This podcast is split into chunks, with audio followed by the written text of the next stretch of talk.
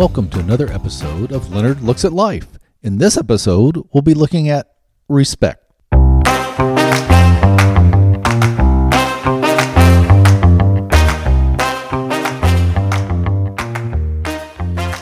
In this episode, I want us to think about respect. Respect is something that we all want to have. But what is respect? The definition of respect is high or special regard, to hold something or someone in high esteem.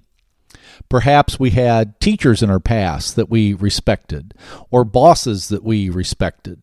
Sometimes we respect certain offices, uh, political offices, or community offices might be people that we respect. One of the people that I respected growing up was my father. He was not a well educated man, he was not a powerful man, but in the way he carried himself and the way he treated me and our family, he earned my respect. And so today I want us to think about respect. You know, early in my career, and I've been working for several decades now. But early in my career, I remember wanting to have respect, that you wanted to be somebody that was important, somebody that people looked up to, and, and somebody that, that could make a difference. And I remember my first job after college. I graduated from college in December of 1981. And that was not a good time to be looking for a job that was one of the worst times. I know we've had some bad times a few years ago in trying to find a job, but in December of 1981, the job market was pretty sparse. The summer before I graduated from college, I had a summer job at a shoe warehouse. It was a company that supplied the shoe department for a chain of department stores in the area, and it also had a chain of discount shoe stores that it did. And so the job I had that summer was, you know, filling orders, seeing what shoes needed to go to what store, picking the shoes, picking the sizes, putting them in boxes so they could be delivered to the stores for sale. Not a real exciting job. And the job market was so bad when I graduated from college that I went back to the shoe warehouse, packing shoes for I think it was 4 bucks an hour. And I did that for a few months and I was getting married. And so I thought, you know, I need to find something a little better. So one day I went up to the HR manager at the company. I told him I'd graduate from college and I was looking to uh, for a better situation than what I was currently in. And it just so happened that they had an opportunity at the company. It was in their audit department, which was auditing the sales figures for the stores. Now, this was in the days before computers, so a lot of it was just done on a 10 key calculator. I needed to move up from what I was doing, and so it seemed like a good opportunity for me at that time. And hey, it was a 25% increase in salary because I went from 4 bucks an hour to a whopping $5 an hour at that time. So I remember I was headed for my first day in this new job in the audit department. So I had my three piece suit. I had my tie. I was ready to go in and look like I was somebody to be reckoned with. My boss was the assistant controller. And I remember going in that day and talking to him, and he went around to introduce me to the other people that were in the department. It was about eight ladies that were in the department. I would say six or seven of the eight were probably well over 50 at that time. So it was mostly some older ladies, mostly, and this was a different time, many of them were pretty much chain smokers. So it was this room where you had these ladies who just smoked all day long. And so my boss goes around and he's introducing me to the various ladies that are in this department. And so he comes to the last one. And this was a little white haired lady by the name of Lillian.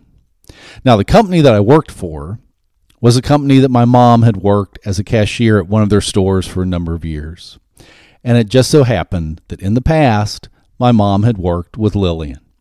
I did not know this at that time, but my boss introduces me to Lillian, and she looks at me and she goes, Oh, I knew your mom when you were this big, and held her hand about two feet off the floor. And I'm thinking, there goes any opportunity I'm going to have for respect at this place. Then, a number of years later, I was working at a bank.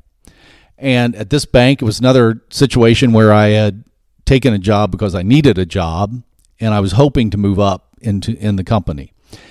I took a job as a teller. And that worked out for a while, but then an opportunity came where I could move up into the company. So I moved into the internal audit department.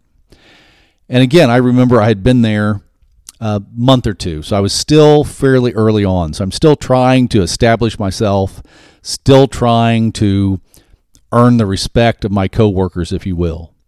And so there was one Friday night that it just so happened that at the local mall, they were having auditions or tryouts, if you will, for America's Funniest People.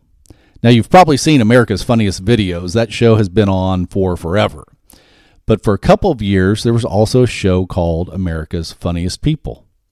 So I went out to the local mall for these auditions.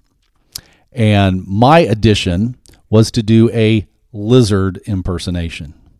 Now, if you want to see what my lizard impersonation looks like, fortunately there is no video footage of that. I guess I never I guess I wasn't funny enough because I never made it on the show. But back when I was a teenager, there was a mime duo called Shields and Yarnell, and they did a lizard impersonation on their show. So if you want to find that, you can Google Shields and Yarnell lizard impersonation. And my impersonation, I guess, in essence, was an impersonation of their impersonation. So anyway, I go out to the local mall, and my turn comes, and I do my lizard impersonation, and I hear a camera clicking, and I guess I did okay because I got some laughs, got some applause. Well, it just so happened that Saturday morning I was on the front page of the Evansville newspaper doing a lizard impersonation. So then my first thought is, gee, I hope nobody at work sees this. Well, Monday morning, when I go to work, I go into my office, and there are multiple copies of the Saturday morning newspaper with my picture on the cover. So once again, I'm thinking, boy, I guess I have blown this. No, I'm not going to get any respect around here. But you know, I think that is a false perception of what respect is. Respect is not just a way you look Respect is not just a way you carry yourself. Respect is not just, uh, you know, having a, a perhaps a mean demeanor that looks like you're serious, that looks like you mean business. Respect goes far beyond that. So as I was thinking about that, I wondered, well, how do we earn respect? Well, we can't earn respect, but in order to earn respect, we also have to give respect. And I came across an article from February of 2023 on the website betterup.com by a person by the name of Elizabeth Perry. And in this article, she mentions five ways to demonstrate respect in the workplace. The first thing she says is that we need to encourage people to give and receive productive feedback, to acknowledge strengths and help coworkers improve their weaknesses. Now, often feedback kind of gets a, a bad rap uh, to us because when we think of feedback, we usually think somebody is just going to be there to tell us we did wrong. Somebody's there to tell us we fell short. Somebody's going to point out uh, what we didn't do. But we should encourage people to give and receive productive feedback, which is both good and bad. We should acknowledge strengths. We should recognize the people on our work teams that do a good job and help them to do even better in those strong areas, but we should also help coworkers improve on their weaknesses. If we are honest with ourselves, we know we all have weaknesses. We all have areas we can improve. And granted, we don't usually like to have those pointed out. But if somebody can do that, can encourage us in a positive way to improve on those weaknesses. And that means not just pointing out what our faults are, it means helping us to see what we can do to improve in those areas. So encourage people, acknowledge where they do a good job, and give them guidance on how they can improve in those areas that need improvement. The second thing she says is to always give team members your full attention, to actively listen and encourage them to expand on their thoughts. You know, it's the rare person that we come across that when we talk to them, we feel like we are the center of the universe, that they are giving us their full, undivided attention, that we feel important when we talk to them because they make us feel important. Now, I just mentioned talking about weaknesses. This is one of mine. I have that temptation, and perhaps you do as well, that when somebody is talking, I'm thinking, how am I going to respond? What do I want to say? What witty thing can I come up with right now? But to earn respect, we need to give people our full attention. We need to actively listen. And they need to be able to tell that we actively listen. And people do know if we are actively listening. So that's something to work on is when somebody is talking to you for that moment, in that instant, to make them the center of your universe and let them know what they're saying is important to you, that you want to hear it. And so you follow that up with encouragement and questions to expand. Now, I know one of those active listening skills that perhaps you've heard about and I've heard is to, you know, kind of rephrase what they say in a question. But if we just take some little trick like that, for lack of a better word, and we're always doing that, people pick up on that and know that's just what we're we can do we can ask them follow-up questions all day long and still not be giving them our attention. So however it works for you whatever is a comfortable way for you to do it give the attention.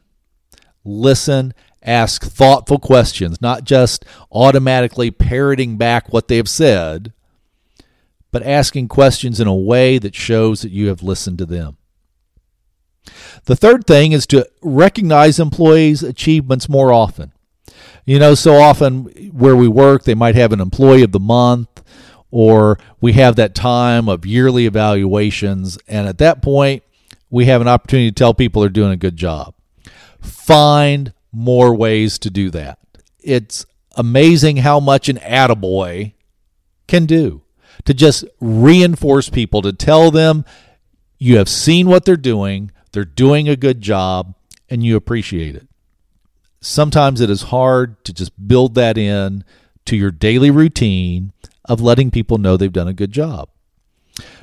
In the company I'm at, the, we have an admin group that we have a meeting every other month. And that's about the only time we get everybody together. And I'm and that's not that often. So that's only 6 times a year. But I've tried to make a point as we close that meeting each time to look around the room and tell everybody, you guys do a great job. I appreciate you. I do not say it often enough, but I appreciate the job you're doing, and you're doing a good job. I've had bosses that pretty much refused to ever say anything positive. Don't be that way. If you want to earn respect, let people know that you see them, you recognize them, and they're doing a good job. If they're doing a good job, don't tell them they're doing a good job if they are not doing a good job, because that's going to affect your credibility. But when somebody is constantly doing a good job, they're constantly, every day, they're putting forth good effort. Recognize that and tell them that. Another way that we demonstrate respect in the workplace is to empathize with your employees, empathize with your team, and understand that life happens. You know, life is messy, and messy things happen to us on a fairly regular basis. So just understand when that person has an illness, when they have a kid that is sick, when they have a home repair that's got to be done, just empathize and recognize you've been there too. You've had days that you've had to take away. You've had to go away. You've had to do something else. And so empathize with them. Now, granted, every once in a while you come across that person that will take advantage and will always have something going on. That's not what I'm talking about. I'm talking about you've got a big project, stretching to get a deadline done, and something inconvenient happens to somebody on your team. Empathize with them. Do what you can to help them get through their crisis at hand, and they will respect you more for it. The fifth thing that she says is to never call anyone a name they don't like or make fun of their identity. You know, and that seems pretty obvious and pretty simple to us, but that's something we, we should take to heart. You know, we might think we're being funny, we might think we're being cute, but the person that is receiving that may not take it that way. And so we need to be careful in how we address people and we need to be careful that we don't make fun of who they are. You know, in the book of Matthew in the Bible, there's what we call the Sermon on the Mount, one of the greatest uh, collection of teachings that Jesus ever had. And in that is where he makes that statement. And in Matthew, the seventh chapter and the 12th verse, Jesus says, Treat others as you want them to treat you. That really is the crux of it. That's the golden rule. Do unto others as you would have them do unto you. Treat others the way you want them to treat you. If we treat others with respect, if we treat others with encouragement, if we give our full attention listening to others, if we recognize the achievements of others, empathize with others, if we respect who other who they are and don't belittle them, then we really are showing respect to those around us. And if we show respect to those around us, more than likely they will show respect back to us. Respect is not something we put on, but something that we earn day to day by being ourselves, by being genuinely who we are. Early in my career, I thought respect was something that if I wore the right clothes and had the right tone of voice and carried myself a certain way, then I would have respect. But as I mentioned earlier, with my job at the shoe company and my job at the bank, that idea of gaining respect quickly crumbled in both those instances. But I think both of those places, when I left, I did have respect of the people I worked for, not because of the way I dressed or the words I used or the demeanor I had, but I could have respect because I was who I genuinely am and I could treat them with respect. I could try to follow the golden rule. I could try to treat others the way I wanted to be treated, and I found that really was the key to getting respect. You know, many years ago, Aretha Franklin had a song titled Respect. Part of the lyrics of that song all i'm asking for is a little respect. R-e-s-p-e-c-t find out what it means to me. If we take the time to find out what respect means to others then it will be easier for us to earn their respect. I appreciate you taking the time to listen to this episode of leonard looks at life and i hope you'll join me again next week. Thank you